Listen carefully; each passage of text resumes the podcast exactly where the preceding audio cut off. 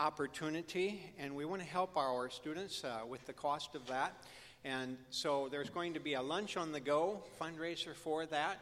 I encourage you to sign up for your lunch on the clipboard. And you know what? If you say, you know what, I don't, um, I don't necessarily need to have the lunch, there will be a, a, basket for donations, both for people who get the lunch and if you want just give a donation instead uh, for the youth. That would be great uh, on the upcoming June the 9th. Now, I'd like to uh, mention that there are several serving opportunities coming up. First of all, we are beginning a ministry of taking a service of communion to Bethany Place. Frank Vivier is heading that up, and he would love to have people who would help him. It's once a month on the third Sunday of each month. So if you'd see Frank uh, just to come along to sing with the group or even give a devotional, that would be awesome. So keep him in prayer. And then upcoming as well is our outreach to Poets Village and also our VBS.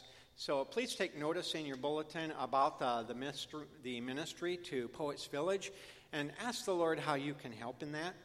But uh, when it comes to VBS, it is getting closer and closer. We're very excited. Uh, Kelly is so thankful for people who have stepped up and said, Hey, I'm happy to serve. I want to help out. And uh, she could still use a couple more. And so, if you have the availability, even just to be a helper, to go along with a group of kids, uh, please let her know. And she has a great place that you can serve the Lord in VBS. Now, in your bulletin, there's a little list of items that we'd like to borrow and then items that we need to use for crafts.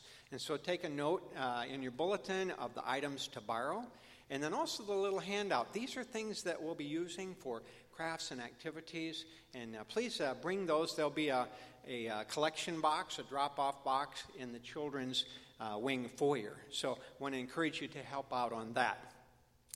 Well, as you are aware, today is uh, the day of a Memorial Weekend. And we want to give thanks to the Lord uh, for that. You see, Memorial Day is more than just a day for a picnic and a barbecue.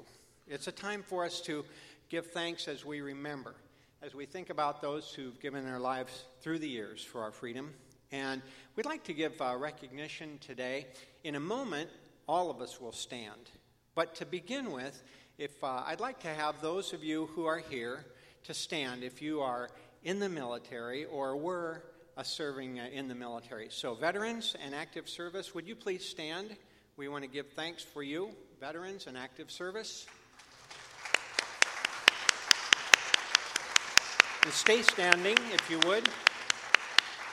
Now, as they're standing, I'd like to invite those of you who have a family member uh, who has been a veteran or is in active service. If you would stand with these uh, veterans, would you stand if you have a family member who has been in the military or is.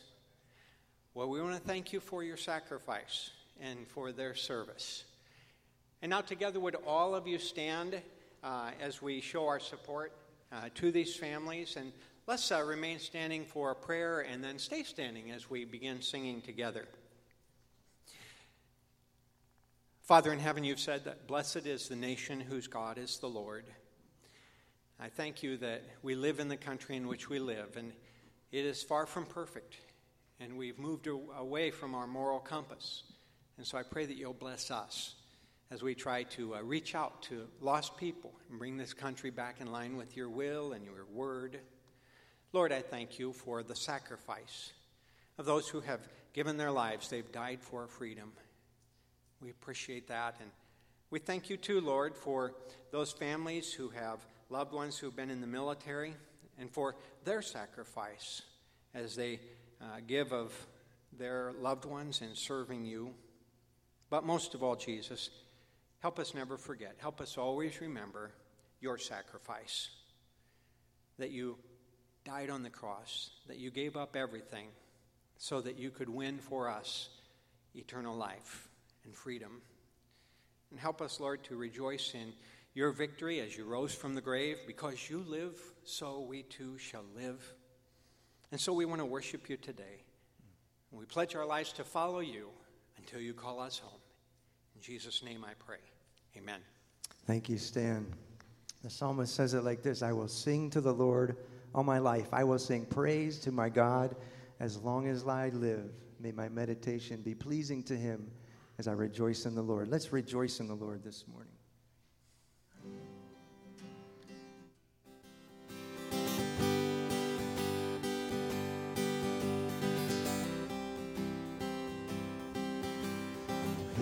Shall bow before your throne. Time and space on bended knees will fall. Though kingdoms pass away, your majesty remains. How great you are, how great must be your song.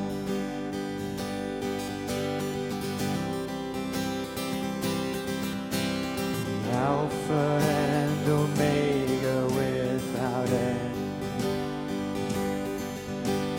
The everlasting makes this wretch his friend. The angels stand in awe.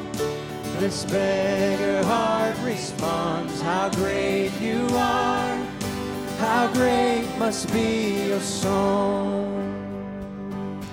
You're the hymn of the ages, the hope of all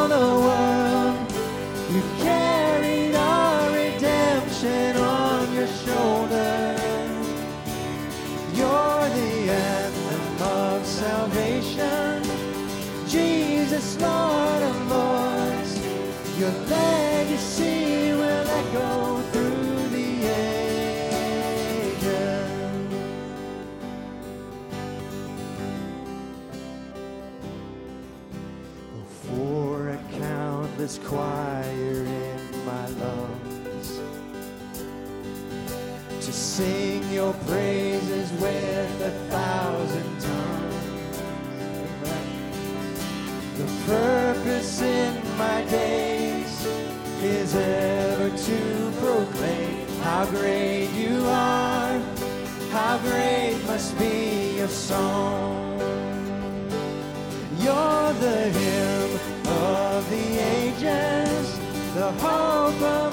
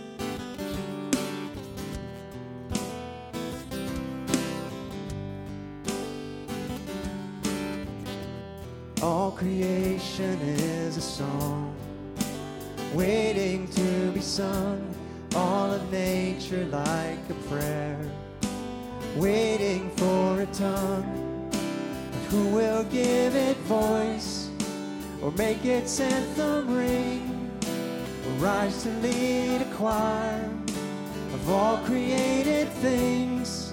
Lord, hear your people sing. Blessing,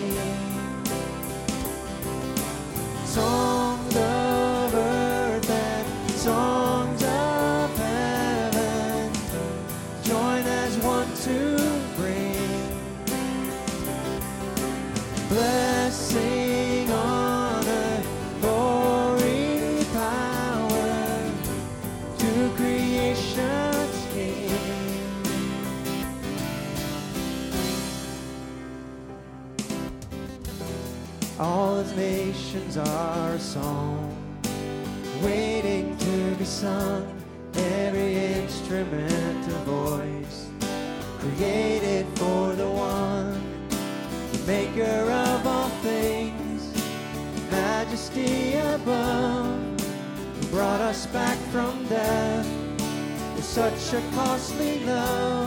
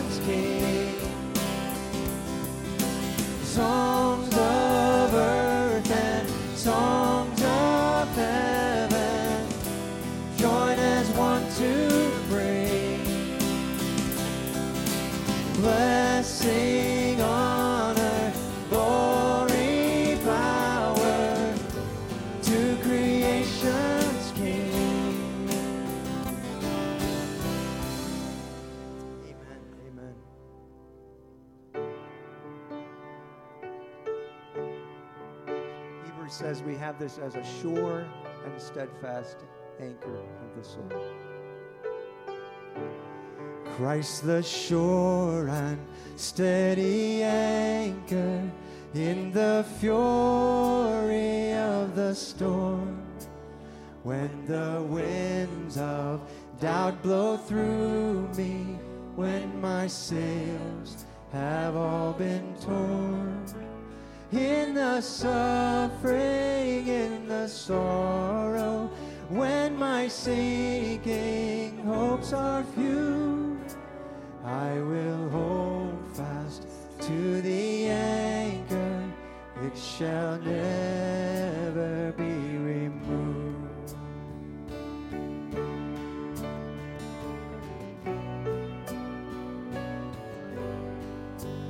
Christ the shore and steady anchor while the tempest rages on. When temptation claims the battle and it seems the night has won, deeper still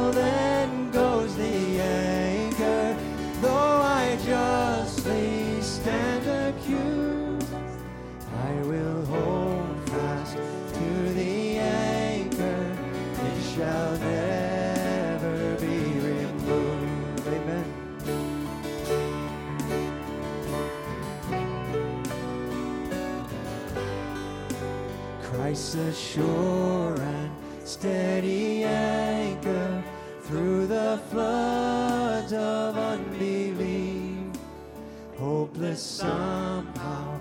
Oh, my soul, now lift your eyes to Calvary. This my ballast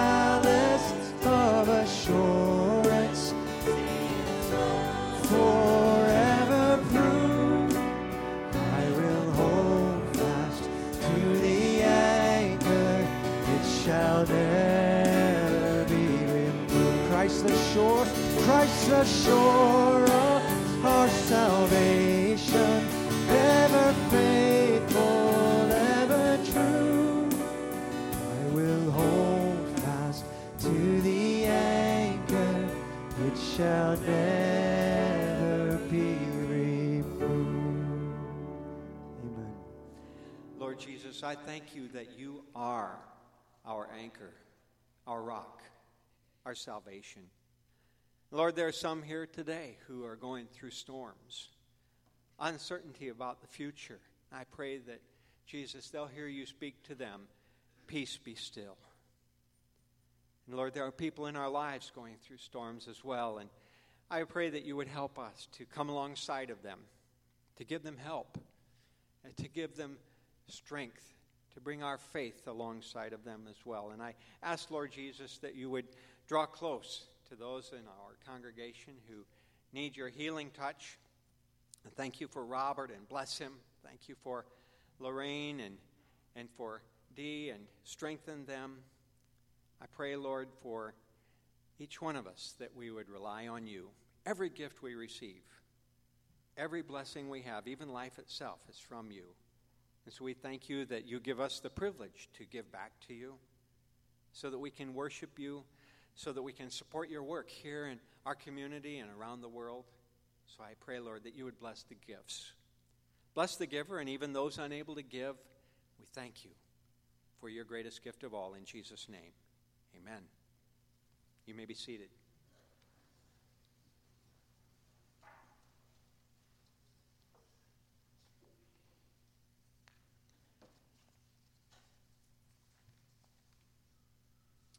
Our scripture this morning comes from Psalm 119. It's been kind of a theme for us as we uh, have gone through the last several weeks. So we've been working through this song, a song in the Old Testament, almost in the middle of it. And today we come to one of the highlight verses that you've learned ever since you were a little child in Bible school. And so it starts off by telling us about the Word of God, how it is a lamp to our feet and a light to our path. I invite you to uh, to read with me the Word of God as we thank God for His revelation to us. So, would you read with me, please? Your Word is a lamp to my feet and a light to my path. I have sworn an oath and confirmed it to keep your righteous rules. I am severely afflicted. Give me life, O Lord, according to your word. Accept my free will offering of praise, O Lord and teach me your rules.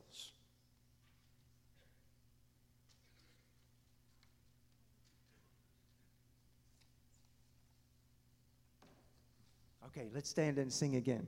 Uh, His mercy is more.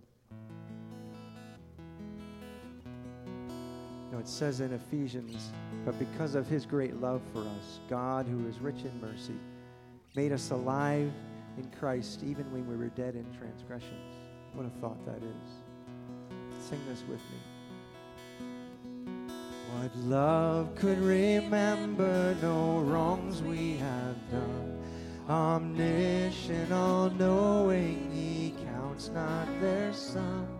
Thrown into a sea without bottom or shore.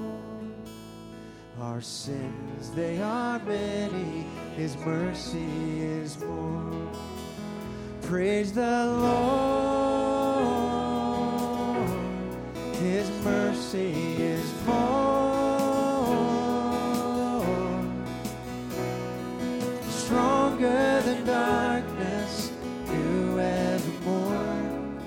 Sins, they are many. His mercy is more.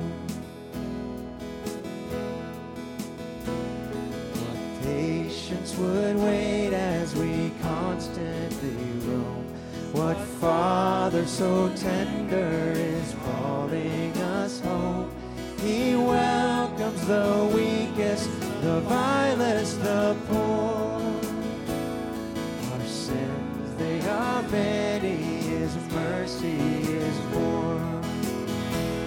Praise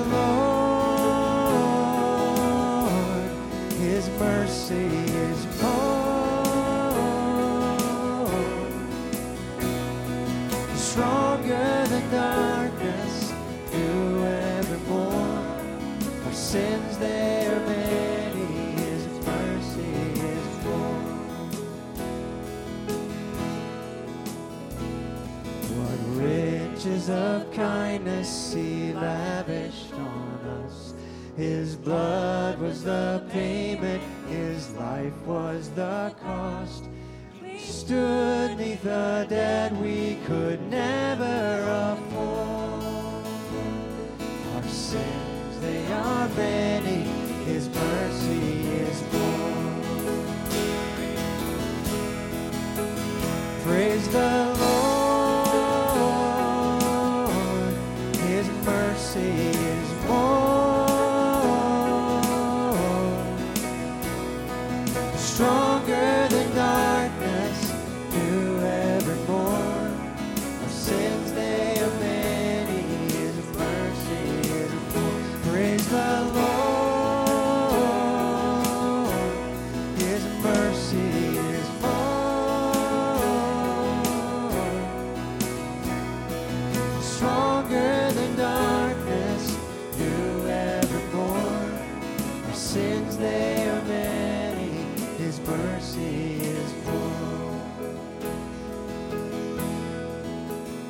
Praise the Lord, His mercy is more.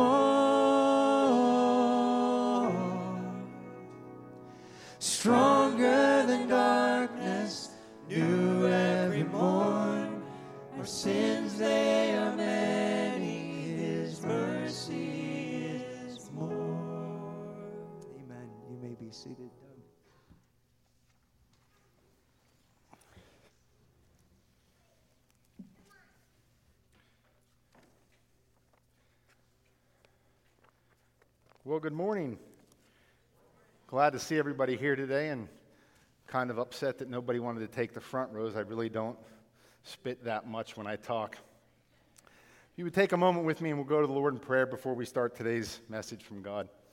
Dear gracious and heavenly Father, we thank you so much for this day that you've given us, Lord. We thank you for the beautiful sun, Lord. We thank you for the breath that you've given us again to breathe, Lord. We thank you for all of the wonderful things that you have given us spiritually, Lord. Father God, we just ask that your Holy Spirit comes and fills this sanctuary today, Lord. May your Holy Spirit fill me, Lord, and may it be your words that I speak and not my words. In gracious name we pray. Amen. so I'm going to pick back up and we're going to finish up the um, end of John chapter 6 today, um, picking up where Marvin left off last week. But I want to start off with a, a little bit of a story about some t- um, times in my life and about my career. I'm going to go a little bit of a backstory about my career. So, when I went to college, um, working in the summer, I was a carpenter, and I was a carpenter for about nine years. and during that time, um, I worked in the summer, and then as I graduated college, I was actually able to jump full time into carpentry and construction. And if anybody's ever done carpentry or construction, it's a very labor intensive, very hard job at sometimes. Um, but it was something I really enjoyed. I enjoyed the fact that I could have a blueprint or I could have a layout and I could work through that plan. And at the end of the day, end of the week, end of a six month period, I could see a house that was nothing when I started there. It was a plan that I could see to the end. And I really enjoyed that. Well, once I moved into my new career where I'm at now, I was able to take the skills that God had given me and I could still do construction work on the weekends to bring in some extra funds if needed um, or just help people out. And my particular area of interest is roofing. Now, if anybody's ever done roofing, you're probably thinking, that man's crazy. Um, roofing is really, really tough. You have, you're on a roof, you're sometimes two or three stories off the ground. Um, you're not standing on anything that's flat, which is kind of odd. It's just very difficult to do. But I like roofing. I like the fact that it's very fast paced. And I could take a roof and I could fit it within my weekend work schedule or my weekend break schedule and complete a roof, and I could go back to my normal job on Monday. Well, most recently, about two months ago, I was doing a roof with my brother, and he had called and he said, Hey, Doug, I got this roof that needs done. Now, this is a roof that I agreed to do blindly, meaning that for once I didn't go and do all the back work on this roof. I didn't go and measure it. I didn't even look at the roof. I had no idea what this roof entailed. my brother was called by a lady and said, Hey, I heard that uh, you and your brother kind of do construction on the side, and I'd like to do a roof for me. So I said to my brother, Hey, by all means, if you can do that, go do it because it takes a little bit off my plate. So I got a call and said, Hey, Doug, this is a really easy roof. It's a four pitch, 13 square roof. Now, I just threw a couple of different terminologies at you there. So I'll go back and I'll tell you a, a pitch is the angle of your roof. So everybody's roof is, usually has an angle because water runs off of that. Um, so a four pitch is about 18 and a half degrees of angle. And then a square is simply area. So it's 100 square feet or a 10 by 10 area. So when he said this to me in my mind, I knew, okay, I have a roof that I can walk. We can easily maneuver and walk on. And it was about 1,300 square feet. And he said, Doug, we should be able to get this done within a day. 10 hour period, we get this thing done. We rip off, we put new underlayment, we button it up, and we are gone within a day. So it's pretty good money to be able to bring in work your buns off, so to speak, but you get it done. So the morning that we scheduled to do the roof came. Got up early. I loaded my Jeep with all of uh, my compressors, my air hoses, my nail guns. Yes, I use pneumatic tools. I am not going to go back and drive nails with a hammer. why not? Why do that? But anyway, so we went and I go down to the, uh, driving to the job. I pull down the street and I see my brother's truck already there, and I'm looking and I see the house. And I'm thinking to myself, oh Lord, please don't let that be the house that we're, we're going to shingle. And so I pull in and I look at it and I said to my brother, I said, You said this was a four pitch. And he's like, Well, yeah, it is. I'm like, The back might be, but that front is a six. So a six pitch is about 27 degrees of angle. It's less than 10 degrees different, but take into consideration when you start ripping off your old shingles, all those little pretty granules that make your roof look nice and sparkly with different colors, they start to fall off. And then you're trying to stand on 27 degree angle with a bunch of little marbles underneath your feet. It becomes very difficult. In essence, it would be like ripping a roof off on an ice skating rink on a 50% grade. And we didn't have any of the equipment to do that that day because usually have roof jacks and stuff where you can set up, it kind of levels you on that roof with two by fours or two by sixes. So we didn't have anything to do to do that. So we're like, okay, we can still get this done. We still have this plan. 10 hours was giving us a little bit of leeway. We're just going to have to work harder to get this roof done. But we can still do it within 10 hours. We'll be out of here by the end of the day, and, and that'll be it. We'll let this, let this house go. So we started working. We started tearing everything off. Got the back part off, because if anything says you always do the easiest part first and then move to the hard. No, you should always just conquer that hard part first and then coast the rest of the day. We did a little bit backwards. So we ripped the back side of the roof that was easier, shallower slope, got it covered. We looked at our watches, two and a half hours. Boom, we're golden. We got this thing done. So we moved to the front part.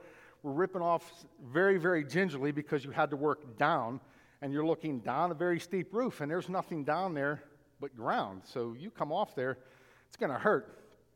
Start ripping off, get everything done, get the roof ripped off start running into some problems. We ran into a little bit of wood rot. The lady had a leak in her roof and didn't realize it, so we had to take two hours of our 10 hour schedule to rip off wood and replace the wood because you just can't cover up something that's bad. You have to completely replace it. So now our time frame was out to about 12 hours. It's going to be a long day, but 12 hours in one day is still a good day's work, and we could definitely get that done within 12 hours. So we get everything replaced. We're putting the felt underlayment down, and it comes in a three foot roll, and it's really heavy. So my brother is rolling it out, and I'm coming behind him with a roof stapler, a hammer tack, or whatever you want to call it. But to describe this, if you take your stapler at your desk and you open that up, and you know how you can take and just hit the staples down. I don't know if any of you ever done it. I'm looking at the faces. No, nobody's ever done that. Must just be me. Okay, I'm the odd one. So this is what it does. Phil's shaking his head, yes. So this is what it does, but it's a hammer tacker because the front end's weighted. And instead of those little staples that pierce through the paper, these are half inch or three quarter inch industrial sized staples. So they hold that felt paper down. So you load it back. My brother would come in and he would roll that felt paper out. We'd get it nice and tight, and I would come in here, whack, whack, whack, as quick as you can because you want to get this felt paper held so the wind doesn't blow it off. So we're moving, and we're moving quick. Now, after about five hours, we had started to do this. Well, our bodies were starting to get worn. We were tired. That five hours ripping that roof off was really taking its toll on us. So I'm coming uh, behind him very quickly, pushing myself a little harder than what I probably should. And as I'm, I'm smoothing out the wrinkles, I'm hitting, and one fell swing, I hit my, caught my finger with that hammer tacker. And I immediately, if anybody's ever hit their hand with something, what's the first thing you do is you do one of these things. Well, I grimaced, dropped the hammer tacker, and squeezed my finger, and I realized, oh, there's a staple in my finger. So that half inch staple had pierced down through my fingernail and had come out the bottom of my finger. As my daughter would say, ow pain, not a good feeling. That pain was shooting up my arm, so I slid down as quick as I could, went down to the porch roof. I'm yelling for a pair of pliers because I can't obviously work with a staple in my finger. So I get a pair of needle nose pliers and I pop that staple out. Thank the Lord it didn't hit the bone, and that was about it. But the blood came. We figured this is a good time. We need to break for lunch. We need to just take a little bit of time and recuperate and look at what we needed to do. So we got everything done, got everything cleaned up um, with my finger, and uh, took our lunch break. But that roof that we had do, done that day, that was taking some very hard, it was taking a very hard toll on our bodies. My body was battered, obviously. We were all weakened because if anybody knows anything, when you start vigorous labor, you don't ever increase in your productivity. You immediately start to decrease in productivity because your body gets worn, your body gets tired. You can never keep up the same pace that you had at the end of the day at the beginning of the day. We were starting to wear down. So a simple roof that we were figuring was going to take us 10 hours took us 16 hours over two days. Our, our plans were completely derailed. We had completely had to re-look at everything we were done. We were doing, excuse me. See, a roof that appeared to be a simple task found us learning some very hard lessons that day. The biggest lesson I learned is always keep focused on where you're swinging your hammer tacker, and then I'm definitely not as young and agile as I used to be when I was 25 or 30. So, but our faith is much like that. Our faith is much like that. See, Christ has very hard lessons that he wants us to learn. And these are lessons that we're not always willing to accept. But the fact is, is that when we don't accept these lessons, we are um, we're, we're, borderlining have a catastrophic incident with our spiritual faith our spiritual foundation. When we don't accept that, it can be ca- catastrophic to our spiritual foundation and our spiritual walk. We need to learn these hard lessons. Lessons that um, we learn about our faith. I'm sorry, and, and as we let me start over again. As we read through our scripture reading today um, from John chapter 6, 60 to 71, we're going to learn and unlock the questions or the answers to the question what are some hard lessons in our faith? So I'm going to jump up to John 60 or John 6, 60 to 71. Man, my mouth is all tied up today, so you can laugh at me for that one. So, starting with verse 60, on hearing it, many of his disciples said, This is a hard teaching. Who can accept it? Aware that his disciples were grumbling about this, Jesus said to them, Does this offend you? What if you see the Son of Man ascend to where he was before? The Spirit gives life, the flesh counts for nothing. The words I have spoken to you are spirit, and they are life. Yet there are some of you who do not believe. For Jesus had known from the beginning which of them did not believe and who would betray him. He went on to say, This is why I told you that no one can come to me unless the Father has enabled him. From this time, many of his disciples turned back and no longer followed him. You do not want to leave too, do you? Jesus asked the twelve. Simon Peter answered him, Lord, to whom shall we go? You have the words of eternal life. We believe and know that you are the Holy One of God. Jesus then replied, Have I not chosen you, the twelve? Yet one of you is a devil. He meant Judas, the son of Simon Iscariot, who, though one of the twelve, was later to betray him. So this passage picks up after Jesus' teaching, his hard teachings in the synagogue at Capernaum.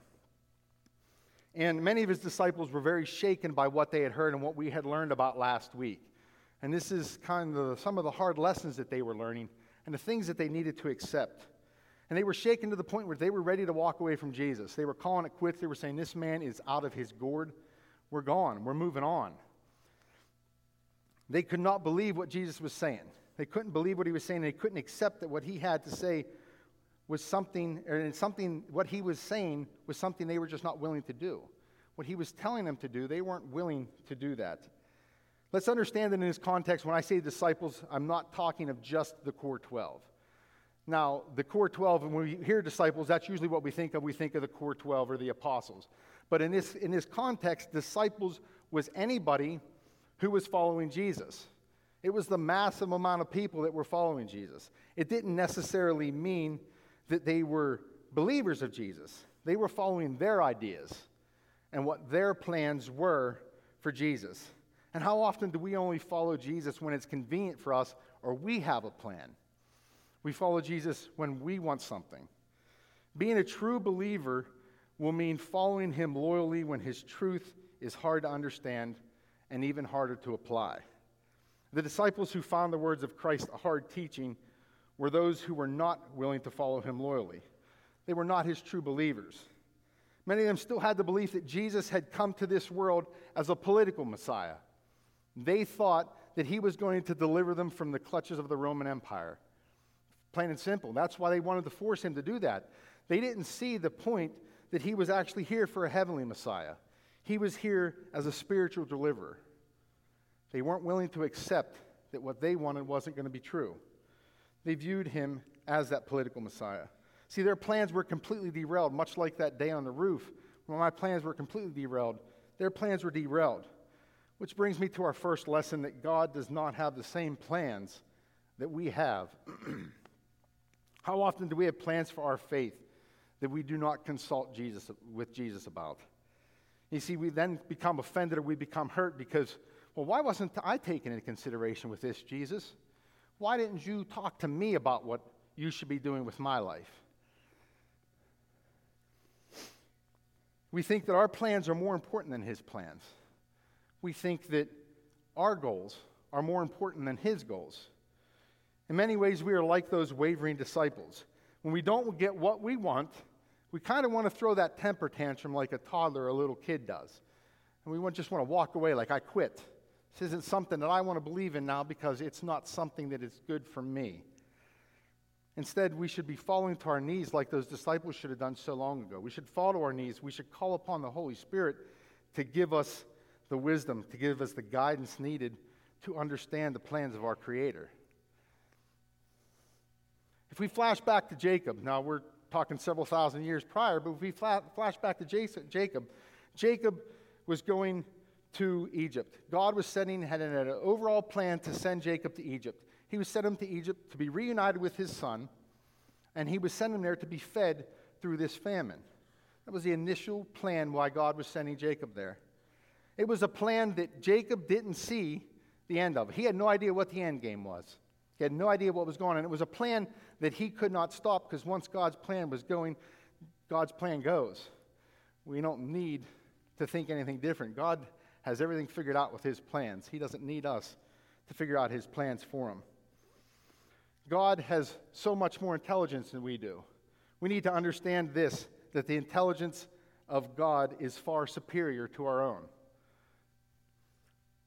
We know a fraction of what God, do, uh, of what God does, and we know a fraction of the plan that God has for our lives. It reminds me of the saying, you just can't get out of your own way. And how, how many people have ever heard that saying before? You just can't get out of your own way. We've all heard that at some point. So, what does it mean? See, if, in your, if you're in your own way, you have become the road. The road is your life, it's your habits, it's your behaviors, your feelings, your personal problems. It becomes all about us. It becomes all about us. It becomes about what we want, about what we need, and about what we think we know. Not what we know, what we think we know, because we think we know a lot more than what we actually do. See, there was a time in my life when I separated myself from God. And I decided that God's plans just weren't what I wanted for my life, that I knew better and that I was smarter than God. And that I was going to do what I wanted because God had no idea what I needed for my life, and my plans were so much more important and my goals were so much more important and so much better for my life. See, I got in my own way. It became what I wanted, what I thought I needed. It was all about my life. It was me, me, me, I, I, I. God only needs us to do one thing, though. God only needs us to surrender to Him and accept that what He is doing is perfect for our lives. And these disciples were not willing to understand that. They weren't really to, willing to accept that. They weren't willing to say in those verses that, God, what you're, Jesus, what you're doing is right. I just need to surrender. I need to accept that. And when Jesus said to them, you know, when he says in verse 61, Does this offend you? What if you see the Son of Man ascend to where he was before? So he was like questioning him, Would it be better if you saw me ascend? Would you understand and believe then? The answer is probably not. They had made up in their mind and they knew what they were doing. See, when we. God only needs us to surrender, and this is, you know, this surrendering, it, it comes as a very hard task for us. Because you, you look at the world that we live in now, and the world that our younger kids and the younger generation is growing up in. What does it tell us about us? We need to be in control of everything. We need to understand that we, we, we control everything, and the more we control, the more power that we have, and the more power that we have, the better off we'll be. You know, I, I just got a couple months ago, and I know that I'm one of those guys that kind of rebukes technology.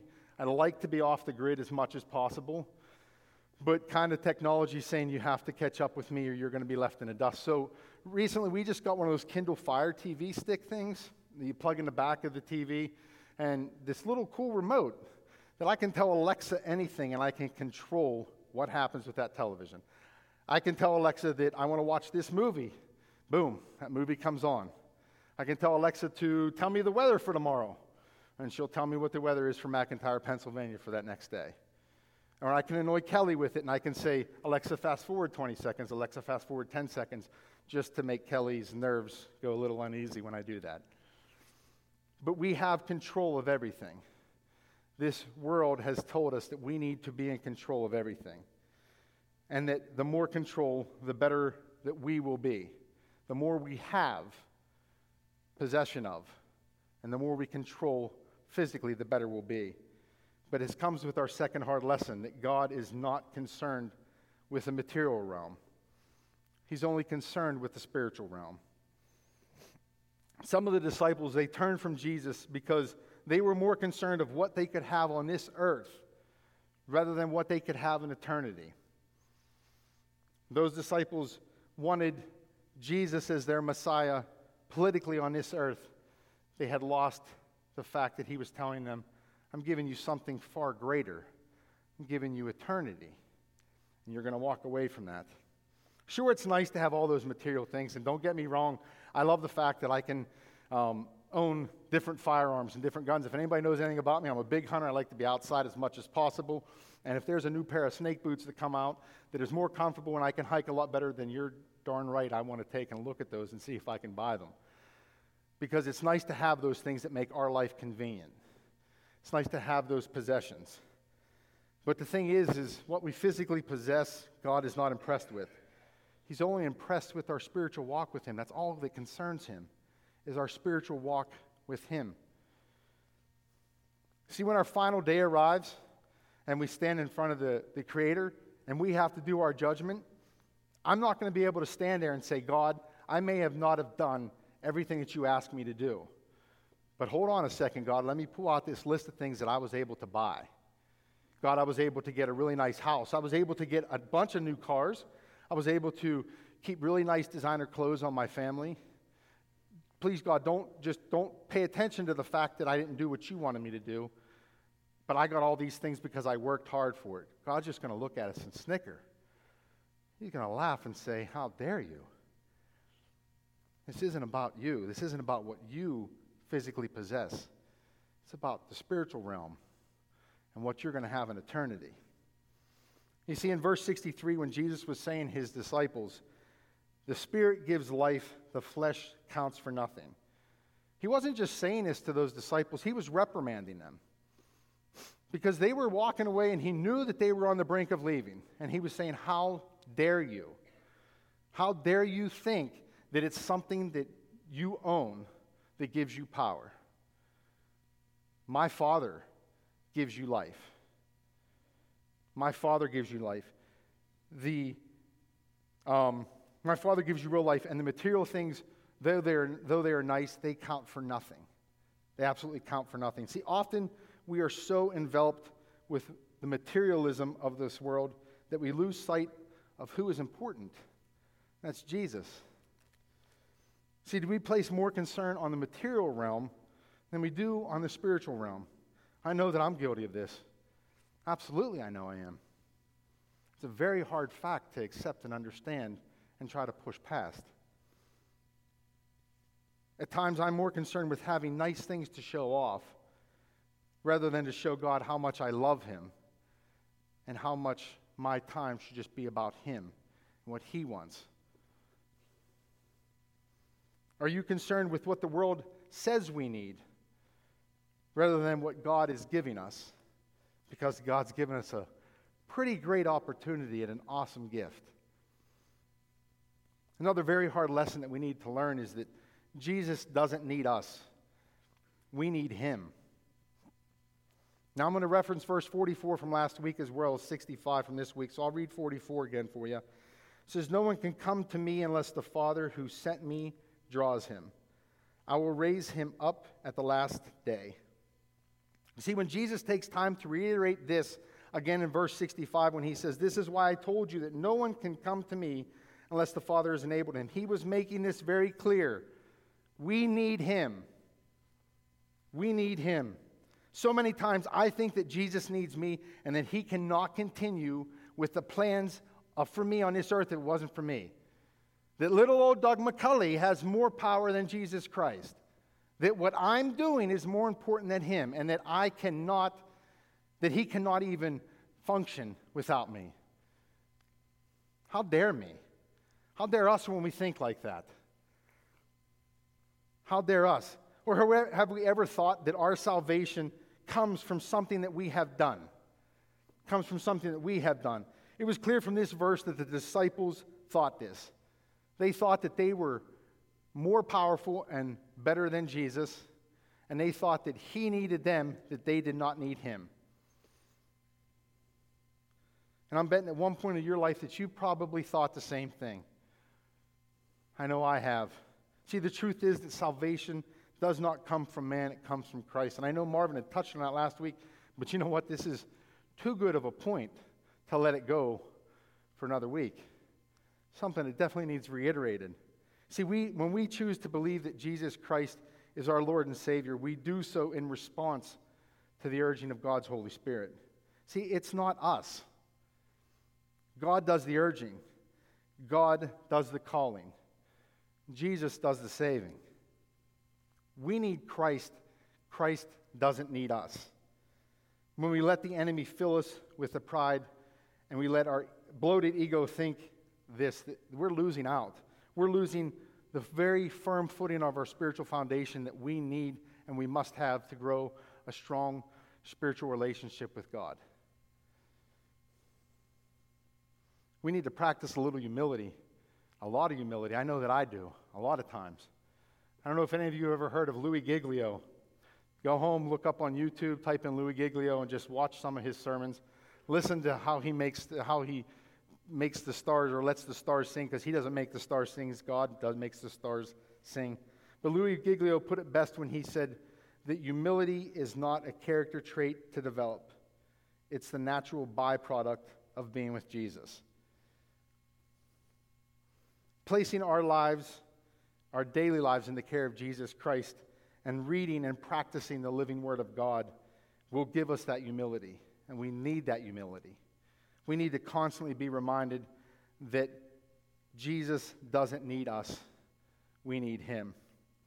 However, this last lesson is, is sometimes the hardest lesson to learn is that we are nothing without Christ. In verse 67, Jesus asked a very loaded question to his disciples. When he said to the 12, You do not want to leave too, do you? See, the faith of the 12 during this time had been weakened because they had this huge group following. It's a lot easier to follow something or follow someone when you have everybody back and you saying, Yes, this is awesome, we're doing this. But all of a sudden, this mass, mass exodus had occurred. Everybody was running, they were taking off, and Jesus had asked the 12, You're not going to leave too. Do you want to leave too? You see, when he asked these questions, he wanted to refine and strengthen their faith. He wanted to do that. And when Jesus asked the question, he was showing that they had two choices just like us. That they had two choices and they had two answers. You either accept him or you reject him. See, Peter replied in verse 68 Lord, to whom shall we go? You have the words of eternal life. We believe and know that, that there is no other way. I'm sorry. We believe and know that you are the Holy One of God. See, Peter's answer was very straightforward. It was very straightforward when he said this. He answered for all that there is no other way. There is no other way. Without Jesus, we are nothing but lost sinners. We're walking around in the darkness, bumping into things. We're confused. We need the light. We need to accept that we are nothing without Christ. And when Jesus was telling these hard teachings to these disciples, he wasn't doing so to try to repel them. Because if any of you know Jesus Christ the way I know Jesus Christ, He loves us. He wants us. He calls to us. He wasn't trying to repel them, He was only speaking the truth. And sometimes the truth is very hard to digest and bite on. Very hard. Sometimes the truth knocks you down.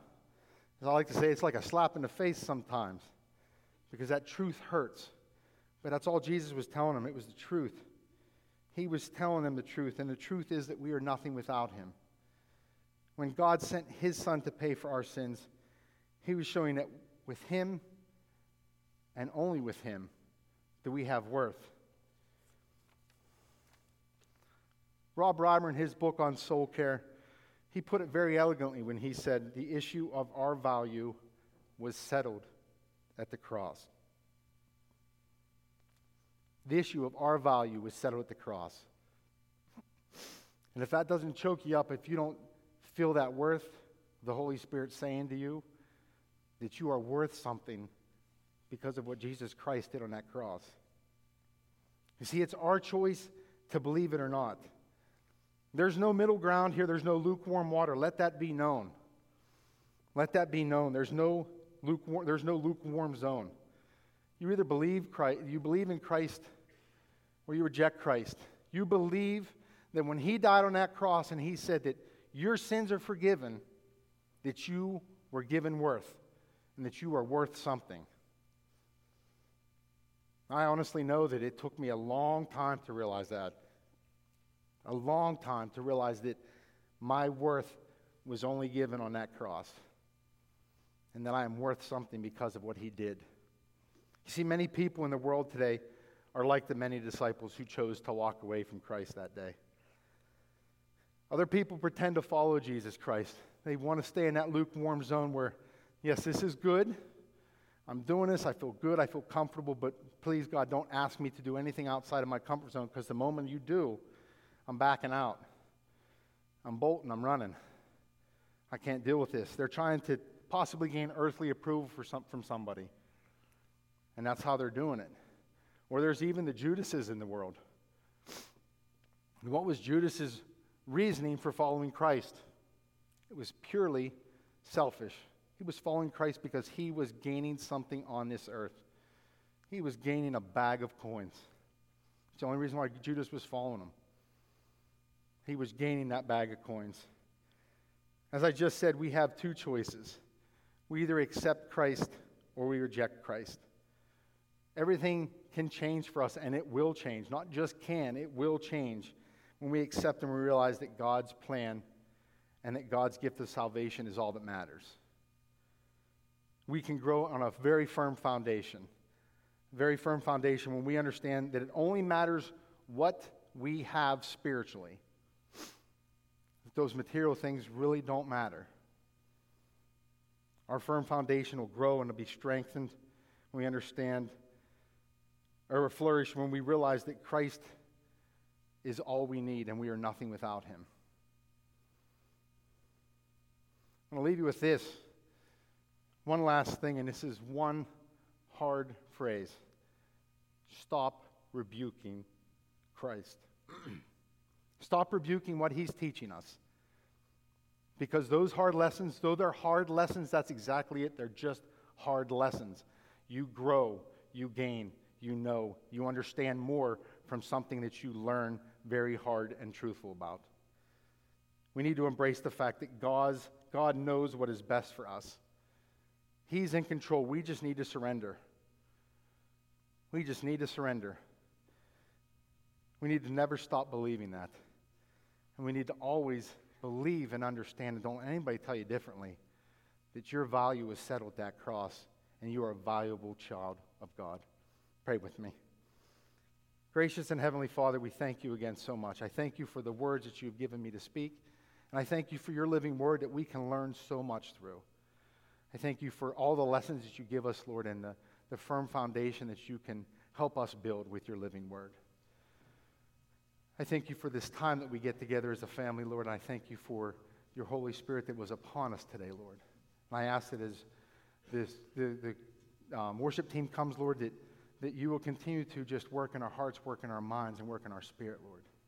In your gracious and heavenly name we pray. Amen.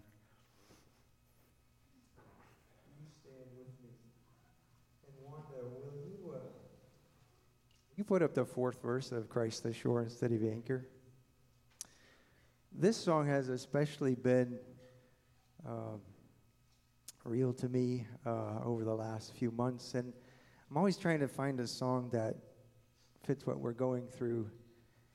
And as I missed that last fourth verse, it's that fourth verse that speaks to me with what we're going through. There's folks who have lost and we lost Larry not long ago, who is someone that was very special to me and, and our church family. And I know Brian and Angie are in Washington right now.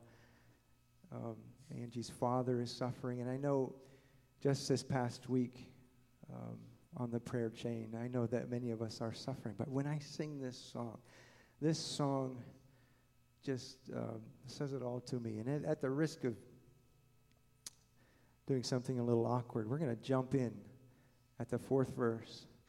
And Wanda, we'll just go right into the, the closing song because I really want us to sing this together. Christ the sure and steady anchor as we face the wave of death. When these trials give way to glory as we draw our final breath. We will cross the great horizon,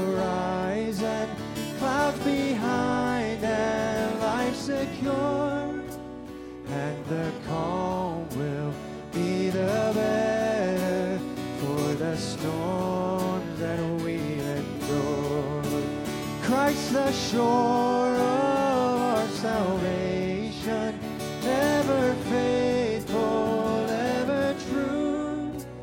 We will hold fast to the anchor, it shall never be removed. That verse just speaks to me so much. I wanted us to sing it. Now let's sing about this great, great principle God is for us. Who can be against us?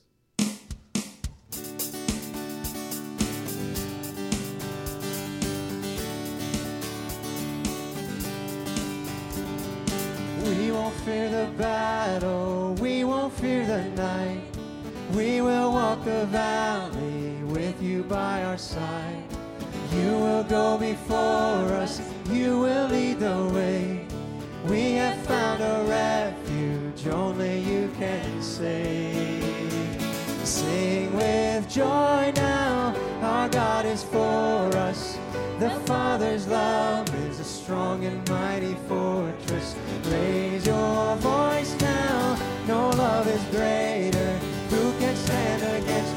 our God is for us? Even when I stumble, even when I fall, even when I turn back, still your love is sure. You will not abandon you will not forsake. You will cheer me on with never-ending grace. Sing with joy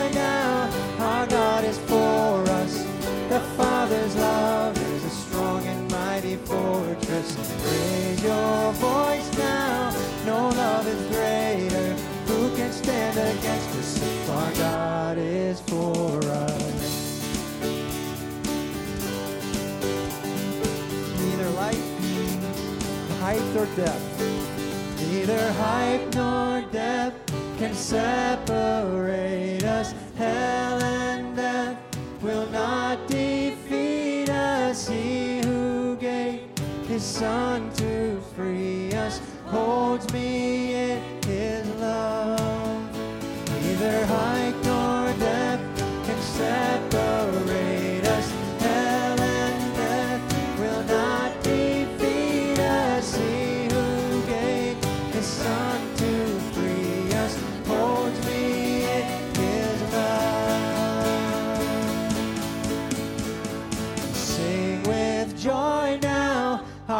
God is for us. The Father's love is a strong and mighty fortress. Raise your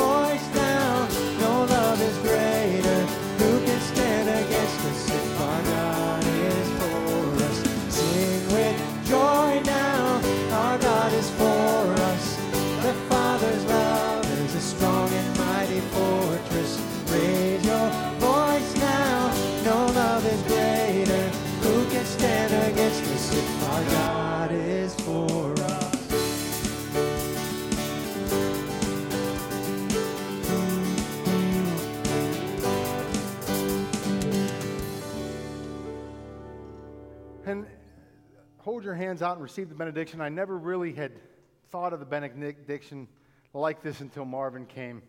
That this is a gift. This is God's parting wisdom on us. And the thing that keep kept resonating in my mind is was surrendering. Because we try to control everything. May God give you the wisdom this week to just surrender to Him. To know that it, His teachings are here not to chase us away, but to hold us closer. Have a wonderful week, and God bless every one of you.